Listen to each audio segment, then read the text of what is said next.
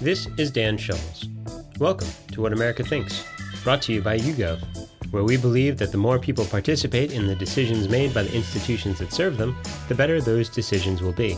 Find out more at yougov.com.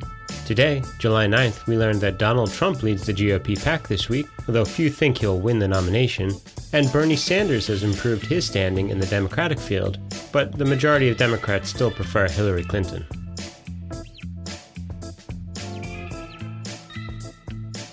The Republican horse race continues to be a contest of multiple candidates, with frontrunners sometimes ahead by only a few points and no one dominating the race.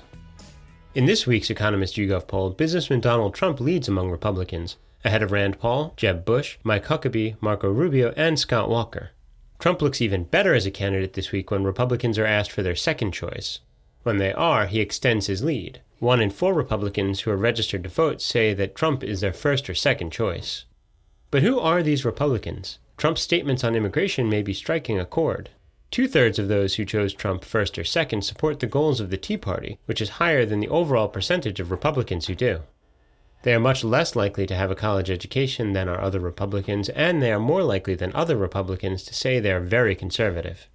Trump supporters may be making more of a statement than voting for someone they consider a contender. Just one in five of Trump's supporters think Trump will win the nomination.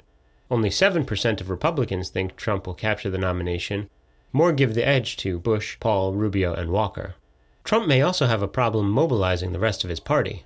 While one in four Republicans make him their first or second choice this week, more than four in ten Republicans don't like him. This is a slight improvement for Trump compared to his ratings in some previous weeks, when there have been more Republicans who had an unfavorable than favorable opinion of Trump. And when they were asked to give a one word description, Republicans often cited negative rather than positive assessments.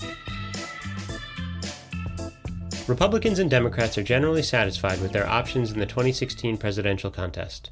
In the latest Economist YouGov poll, just one in four Democrats and even fewer Republicans wish there were more choices.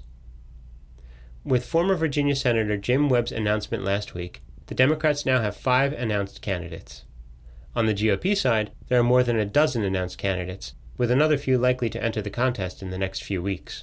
Republican support is scattered among a number of these candidates, with frontrunners barely in double digits.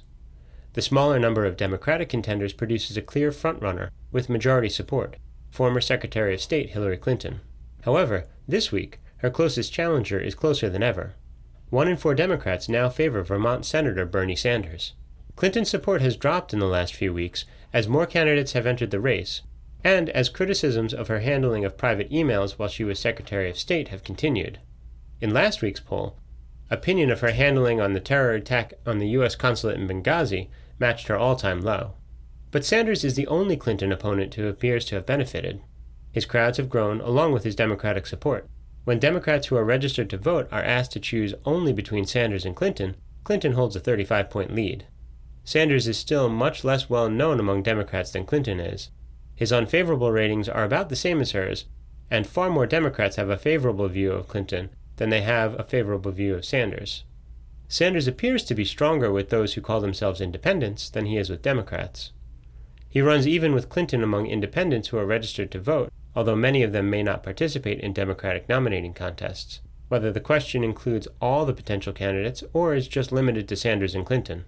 And independents are less likely to have an unfavorable view of Sanders than they are to have an unfavorable view of Clinton. Meanwhile, Webb, the newest Democratic entrant, remains an unknown quantity to many Democrats. Half don't have any opinion at all about him, while those who do are closely divided on whether their opinion of Webb is favorable or not favorable. In addition, those who have an opinion are nearly twice as likely to say Webb is not qualified to serve as president as to say he is.